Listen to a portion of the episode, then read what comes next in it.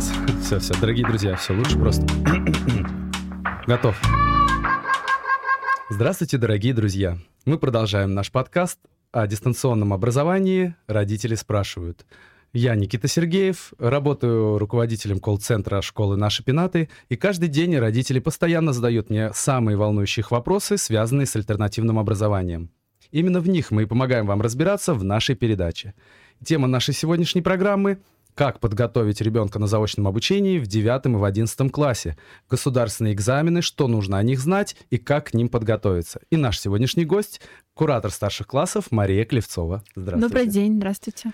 Ну и начнем, так сказать, с самого общего вопроса. Что же такое ЕГЭ и что же такое ОГЭ? И как, как к ним готовиться?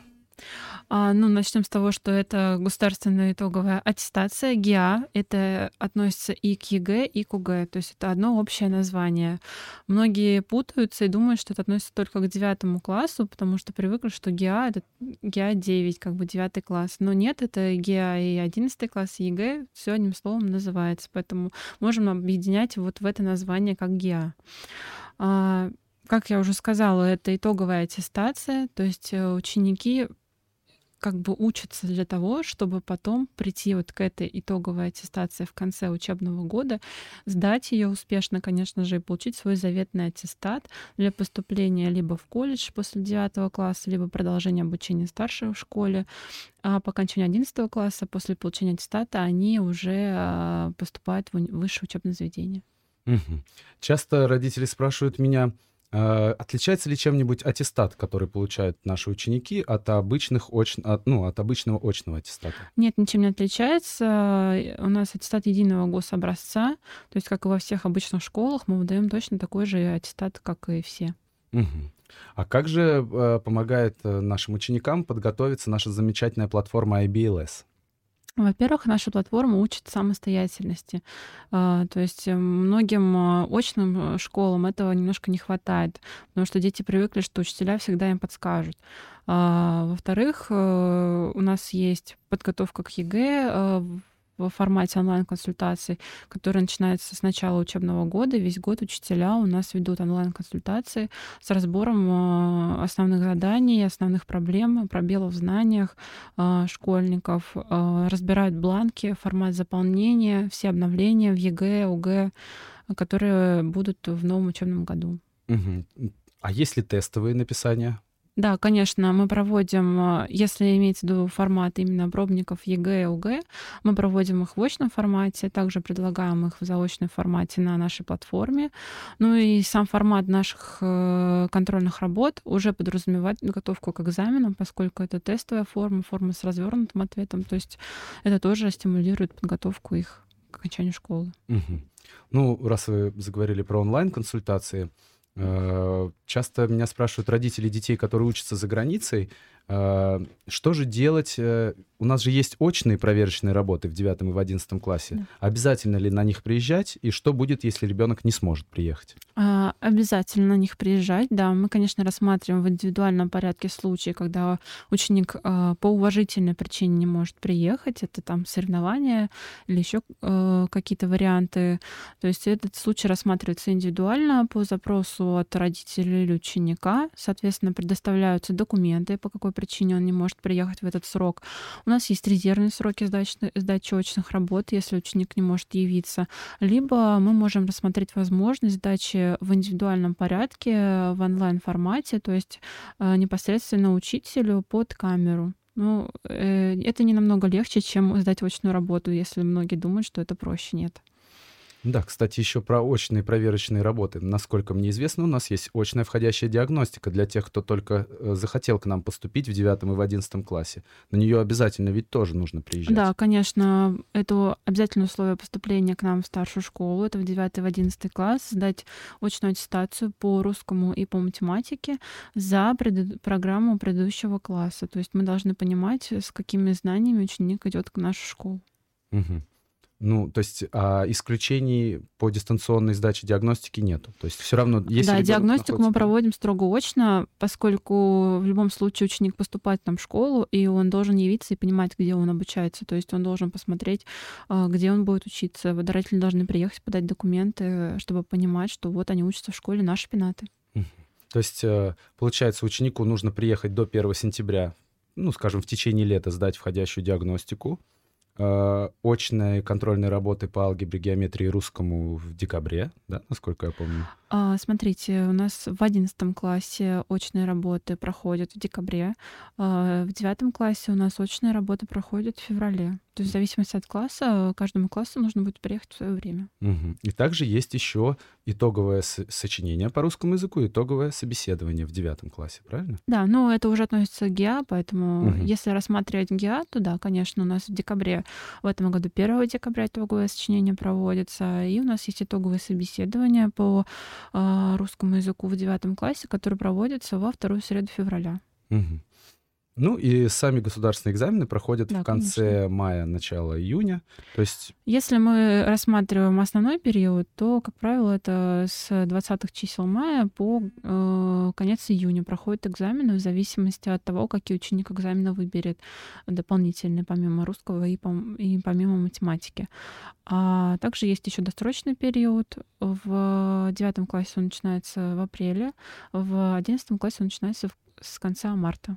Досрочный период. То есть можно сдать экзамены досрочно? Да, конечно. В девятом классе э, досрочный период ученик может выйти только при уважительных причинах. То есть, например, если у него выпадает соревнование на основной период, он не может явиться на экзамены, в таком случае он прикладывает э, справку с этих соревнований. Например, если мы берем соревнования при подаче э, заявления на экзамены, а, и уже ему приходит одобрение с МОСРУ вместе с его заявкой на экзамены о том, что да, вы допущены до досрочного периода. В апреле. Да, в апреле. Угу. А в одиннадцатом классе любой ученик может дать досрочный период, если у него есть такое желание. То есть все предметы он сдает. Э, единственное условие, конечно, это закрыть аттестацию к моменту наступления досрочного периода. Угу. А, если родитель понимает, что у него ученик отстает в знаниях, есть ли у нас помощь э, ученикам, которым требуются дополнительные еще занятия?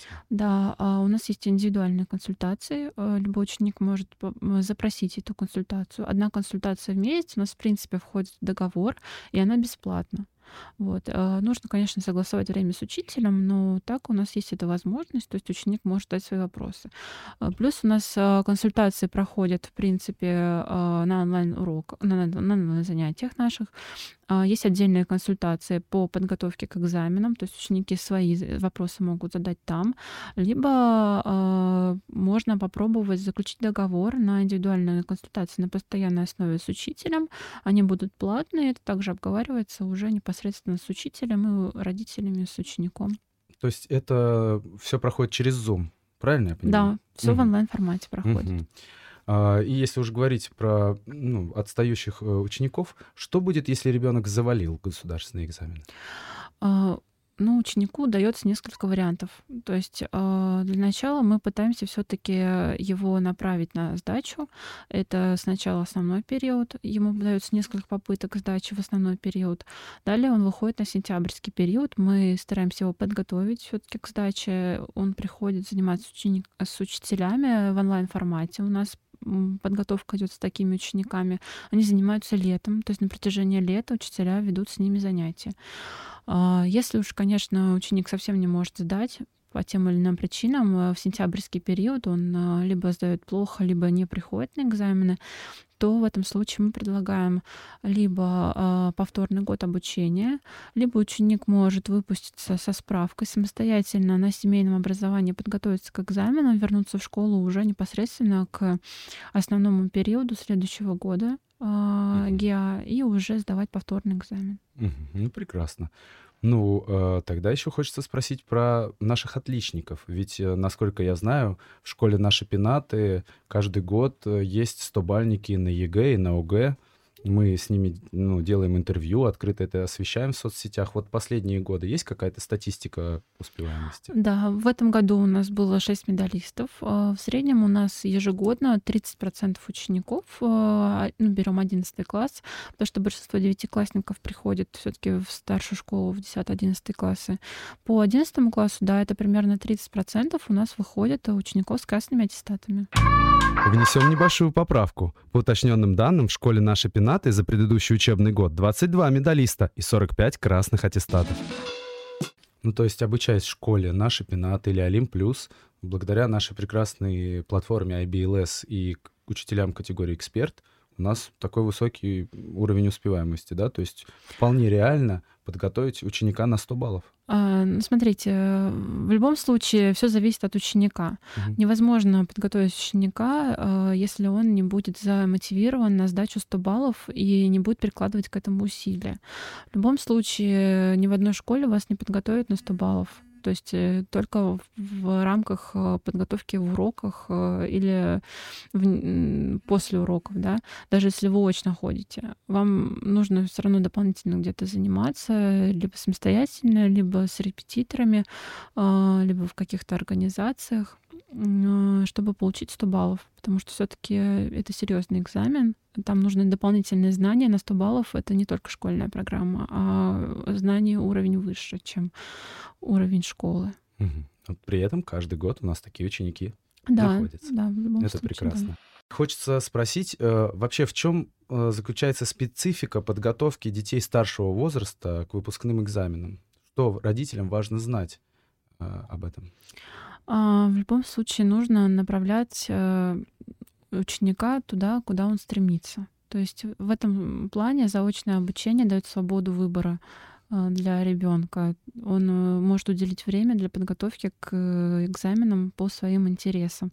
То есть вместо того, чтобы посещать очную школу, он освобождает время как для обучения, так и для подготовки уже непосредственно для поступления и для сдачи экзаменов по той направленности, которая ему интересна. Это основное, на что нужно обратить родителям внимание.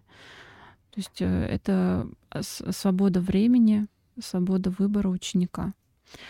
Также э, заочное обучение все-таки учит самостоятельности, что непосредственно нужно будет э, детям при выпуске из школы. Э, и этому они учатся вот в старшей школе более чем, поскольку после девятого класса, э, вот как я могу наблюдать, будучи куратором старших классов, дети, они уже более самостоятельные в плане общения с учителями, общения с куратором до девятого класса все-таки основную роль играют родители в обучении. Они пишут куратору э, и помогают ученику. В старшей школе уже ученик самостоятельно и пишет куратору, задает вопросы, э, уже более осмысленные они, то есть э, структурированные, э, чем в основной школе. Ну, это очень важно, развивать коммуникативные вообще навыки, да, самодисциплину. Ну, насколько я знаю, у нас сейчас на платформе IBLS более 7 тысяч часов э, видеоуроков, да, много всякого материала. Может ли что-то понадобиться э, на внешних ресурсах для учеников? А, если мы берем э, рамки государственной итоговой аттестации, то для подготовки можно использовать официальный сайт ФИПИ, и я даже настаиваю, рекомендую его просматривать, сайт ФИПИ и сайт РЦОИ. Всем своим ученикам я об этом говорю, потому что на сайте РЦОИ выкладываются все нововведения, которые появляются в государственной итоговой аттестации. На сайте ФИПИ всегда выложены актуальные версии э, ЕГЭ и ОГЭ, которые будут э, в следующем году. То есть там можно потренироваться, посмотреть, какие изменения. А, обращаю внимание, что изменения у нас каждый год в экзаменах происходят. То есть в этом году практически все экзамены подвержены изменениям а, в структуре вопросов. Например, по физике в этом году меняется, то есть вот образец э, там, да, сколько там сколько всего может быть правильных ответов. А раньше было выберите два верных ответа. То есть это уже ставит тупик ученика, потому что тут уже нет границ, э, сколько может быть верных ответов. И к этому нужно быть готовым. Поэтому вот сайт VP я настоятельно рекомендую просматривать. Угу. А, еще э, раз мы говорим о том, что нужно идти в ногу со временем. В прошлом году у нас был э, такой экзамен, как ГВЭ, да, который является, насколько я помню, аналогом, э, ну, замени- заменителем, да, Да. ГИА. А, Смотрите, ГВЭ в прошлом году это был исключительный случай. А, Как правило, ГВЭ предназначено для учеников с индивидуальными особенностями, с ограниченными возможностями в обучении. То есть это ученик с инвалидностью или с справкой из а, с Центральной педагогической комиссии. А, То есть ученик не может сдать ЕГЭ по каким-то своим причинам. Но обращаю внимание, что с ГВЭ поступить в высшее учебное заведение невозможно. То есть это облегченный вариант ЕГЭ, но просто так его сдать нельзя. То есть нужно иметь какую-то причину для того, чтобы быть назначенным на ГВЭ. Опять же, это назначает не школа, ученик прикладывает документы при подаче заявления а, на экзамены. И если ему одобрит комиссия а, уже э, сдачу ГВЭ, то в таком случае, да, он может это сдать, но ну- нужно понимать, что в таком случае он а, не сдаст, не поступит в высшее учебное заведение в России. Мгм. Ну, кстати, раз мы заговорили о высших учебных заведениях, а, часто родители спрашивают меня, есть ли у нас статистика, в какие вузы поступают от нас э, наши ученики? Наши ученики поступают в э, абсолютно разнообразные вузы, а, но по прошлым годам, вот э, по обратной связи от учеников, то, что они мне говорили, очень много у нас поступает в МГУ, в Бауманку поступают ученики, поступают в Сечново. То есть э, вообще я вижу тенденцию о том, что ученики выбирают такие престижные вузы для поступления, и вузы, в которые реально сложно поступить. Они готовятся, они замотивированы на то, чтобы проходить все сложности, все испытания для поступления вот в такие серьезные вузы. Мгм. И еще, конечно, обязательно нужно спросить, ведь кроме очных аттестаций в девятом и в одиннадцатом классе могут быть МЦКО. По прошлым годам в девятых-одиннадцатых классах МЦКО не было в нашей школе. Но, конечно, никто не застрахован о том, что их могут вести. Все-таки это зависит не от школы, а от, от департамента образования. Если они их ведут, да, мы обязаны будем их провести. На них тоже нужно будет Да, приезжать. да. То есть, э, а может ли ребенок пр- пропустить МЦКО? МЦКО ребенок может пропустить только в случае, если у него есть уважительная причина, подкрепленная справка. Это либо соревнование, либо болезнь. Обучение за границей, проживание за границей или в другом регионе Российской Федерации не является уважительной причиной для неявки. Мгм. А у нас есть какая-то помощь для дистанционного написания? Или МЦКО вообще дистанционно не Нет, сдается? МЦКО — это диагностика, которая сдается строго очно. Приходят э, наблюдатели Департамента образования, и они э, наблюдают задачи. Если ребенок работы. все-таки пропустил по уважительной причине, ему нужно МЦКО все равно писать впоследствии? Или Нет, он а, освобождается работа совсем? проводится один раз в назначенный день, когда нам э, сообщат об этом. А, Мария, может быть, мы ну, в нашем сегодняшнем разговоре забыли упомянуть что-то очень важное, что надо обязательно родителям старших классов иметь в виду? Я бы сказала, чтобы родители дали больше возможностей своим детям, меньше контролировали их в плане ограничений в своих действиях. То есть все-таки дети должны учиться самостоятельности, тем более на заочной школе. А, У нас есть личные кабинеты для родителей, да, они там могут отслеживать успеваемость. Но в остальном все-таки в старшей школе ученик должен учиться самостоятельности и готовиться уже к выбору своей жизни в будущем. А, Вот я бы хотела, чтобы родители обратили внимание, так скажем, на своего ребенка и как бы действовали в соответствии с его желаниями. Да, ну, э, иногда родители звонят и говорят, а можно э, у вас не учиться в девятом, в одиннадцатом классе, а просто к вам прийти на сдачу ЕГЭ или ОГЭ? Нет, обучение в девятом-одиннадцатом классе в нашей школе обязательно. То есть, э, конечно, при поступлении родитель должен понимать, что а, мы такая же школа. То есть, да, мы учим, об- обучаем детей заочно, но при этом ученик должен учиться. Он должен э, понимать, что просто так оценки он не получит, э, если у него не будет знаний. Он должен проходить программу, он должен учиться и выходить на экзамены уже в конце учебного года. То есть, если я правильно понял, чтобы сдавать от нас, от нашей школы государственные экзамены, нужно пройти именно весь путь э, целого класса. Да, нужно минимум. поступить в девятый класс, в одиннадцатый класс, э, пройти э, все этапы аттестации, сдать все контрольные работы, то есть получить удовлетворительные оценки, э, то есть хорошие оценки 3, э, ну, 3 4, 5. Конечно, хотелось бы, чтобы все 5. И уже, да, быть допущенным до государственной итоговой аттестации. То есть, получается, посреди года, в 9 или в 11 класс, к нам уже перейти нету никакой возможности. Нет, почему? Мы э, принимаем учеников. В любом случае, набор у нас сейчас еще идет. Угу. А ученик может привестись к нам из другой школы, либо он может поступить всегда по входящей диагностике к нам. Но у него должна быть закрыта аттестация в течение года. Если мы берем 9 класс, то это первый триместр в любом случае должен быть закрыт. Если мы берем 11 класс, то первое второе полугодие должно быть закрыто независимо от того, когда он к нам поступает. И, конечно, очень важный вопрос, который я довольно часто слышу от родителей, как мы организуем наши государственные экзамены, где они проходят, то есть куда непосредственно нужно будет приезжать, и это касается даже не только государственных экзаменов, но и очных аттестаций, которые будут в 9-11 классе. Расскажете? Да, конечно. А, очные диагностики, которые проводит непосредственно наша школа, а, мы проводим либо а, в арендуемом нам помещении, это в МФЮА, уже многие ученики приезжали туда на наши аттестации, это именно аттестация, которая школьная, которую мы проводим очно, русский и математика.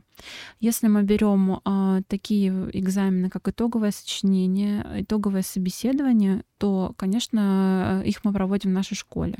Мы обязаны проводить их в нашей школе, потому что ученики как бы у нас обучаются. Это юридический адрес э, нашей организации. А, школа у нас находится, наша пенаты, на профсоюзной 92, то есть ученики приезжают в назначенный день, назначенное время на сдачу экзаменов.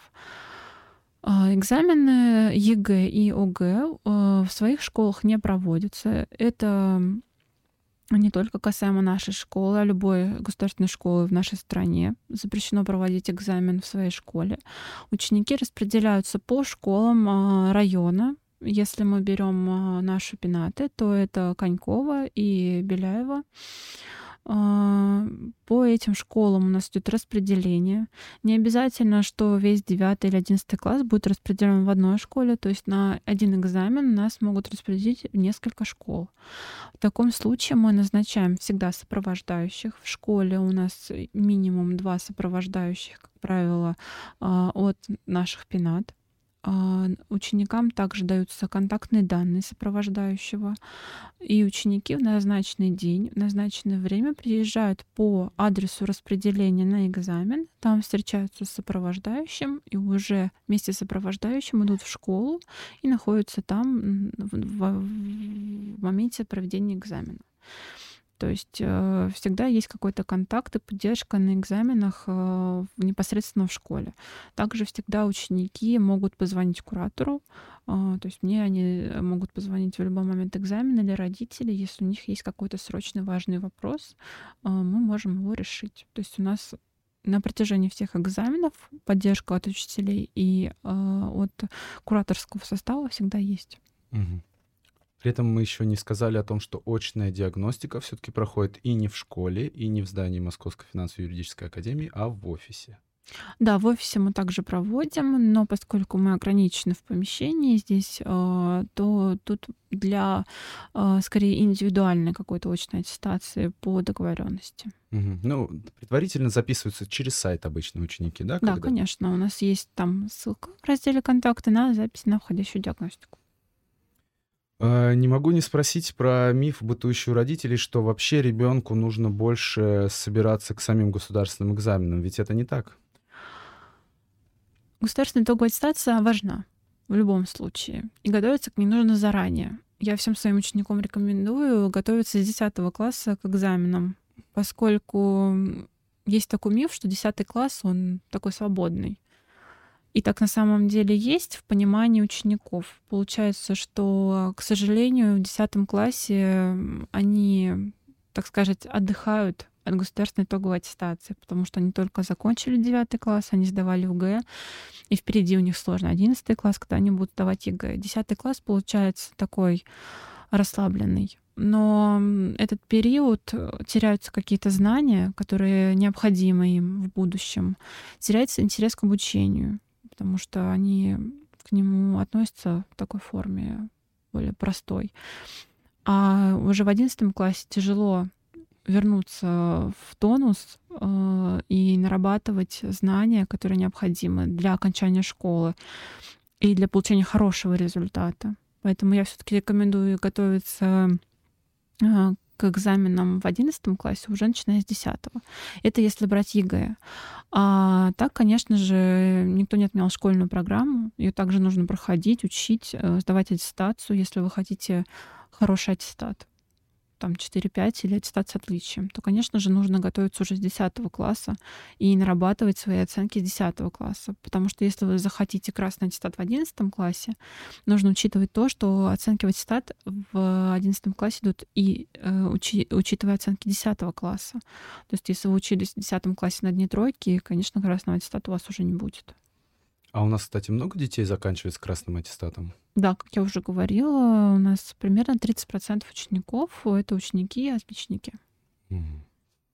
Ну да, и получается, что перед каждым э, классом, где есть государственная аттестация, э, есть еще тоже очная аттестация. То есть восьмой и десятый класс — Нужно не терять Да, конечно, у нас готовность. есть э, переводные работы, так скажем, да. А, эта работа э, направлена на то, чтобы понять, а, с какими знаниями ученики приходят к нам в выпускные классы, чтобы понимать, что ученик весь год там 8 или 10 класса, он не отдыхал, он также трудился, готовился, и он готов поступать в выпускной класс, что он понимает всю серьезность поступления в следующий класс.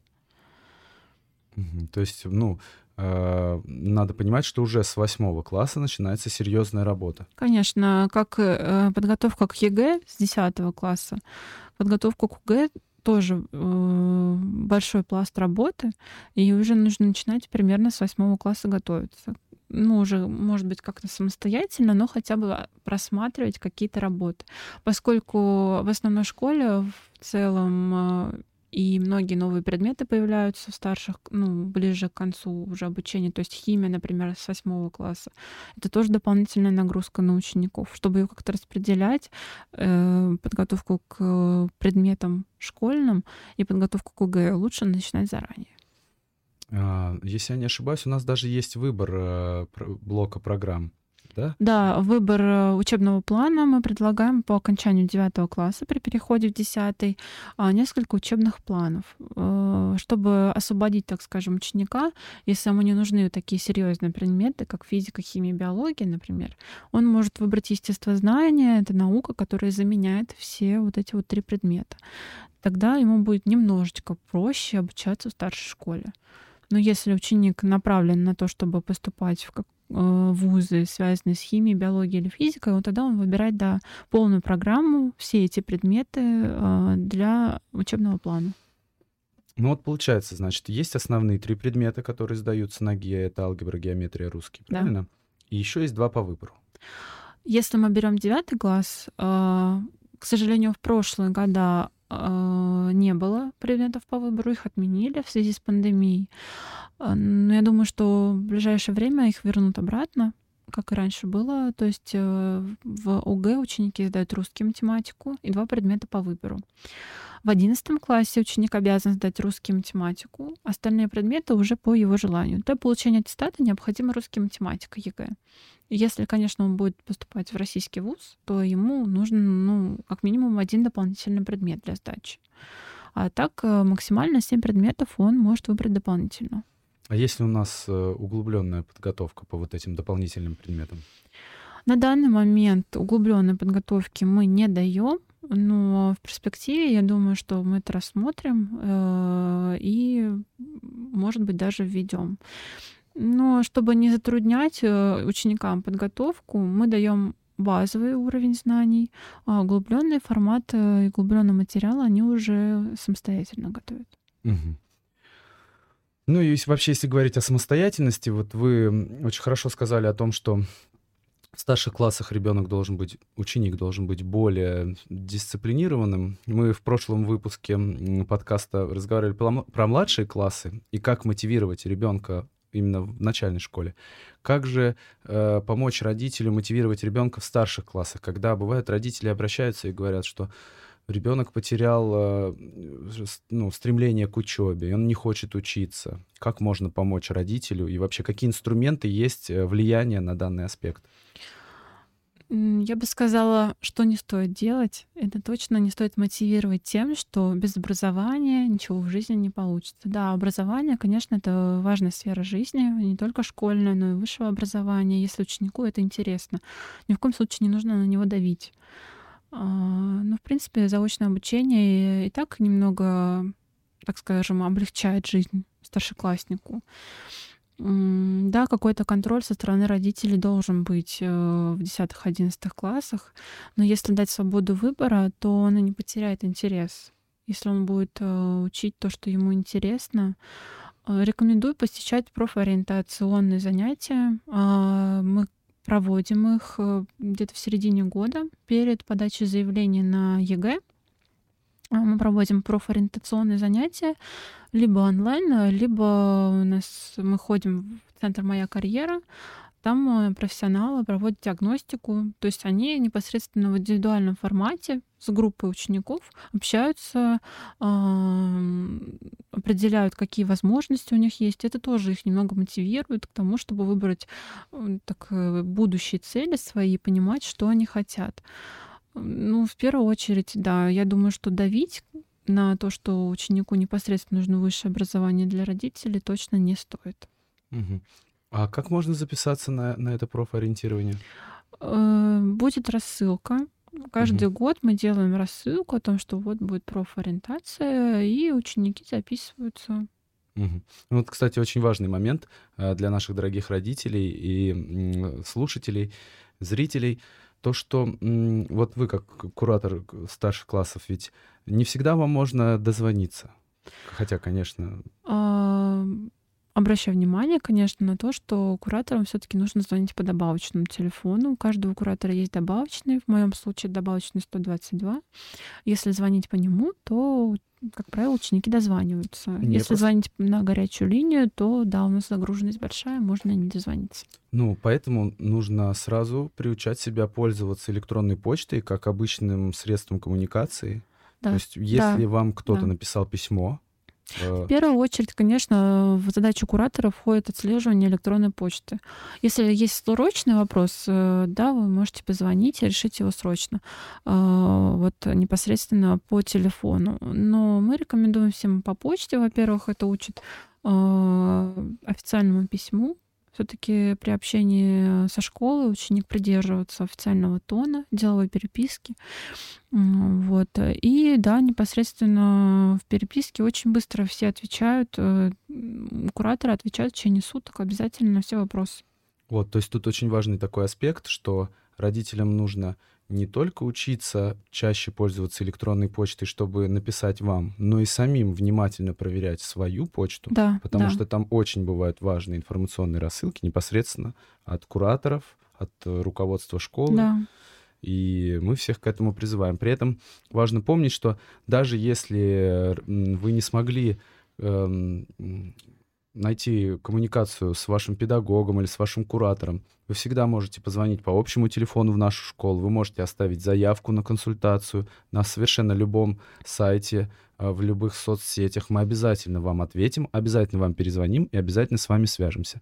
Ну и напоследок хотелось бы поблагодарить Марию за то, что рассказала нам столько всего полезного и важного, что э, необходимо знать о государственных экзаменах. Э, может быть, какое-то доброе пожелание в конце для учеников? Из пожелания хотелось бы сказать, чтобы ученики не боялись сдавать экзамены. Э, хочу заметить, что ЕГЭ существует уже более 10 лет, и я также сдавала эти экзамены, поступала в ВУЗ. Это было волнительно, но э, это возможно. Поэтому я рекомендую всем в первую очередь настраивать себя на экзамены, не бояться, поскольку волнение может э, вас спутать, э, вы можете потеряться. Но если вы будете уверены в себе, то у вас все получится. Да. В общем, не волнуйтесь, а школа «Наши пенаты» вам в этом поможет. На этой прекрасной ноте э, я еще раз говорю огромное спасибо, что сегодня пришли к нам на передачу. Да, спасибо. Мария, было очень приятно пообщаться. Спасибо. Всего доброго. До свидания. До свидания.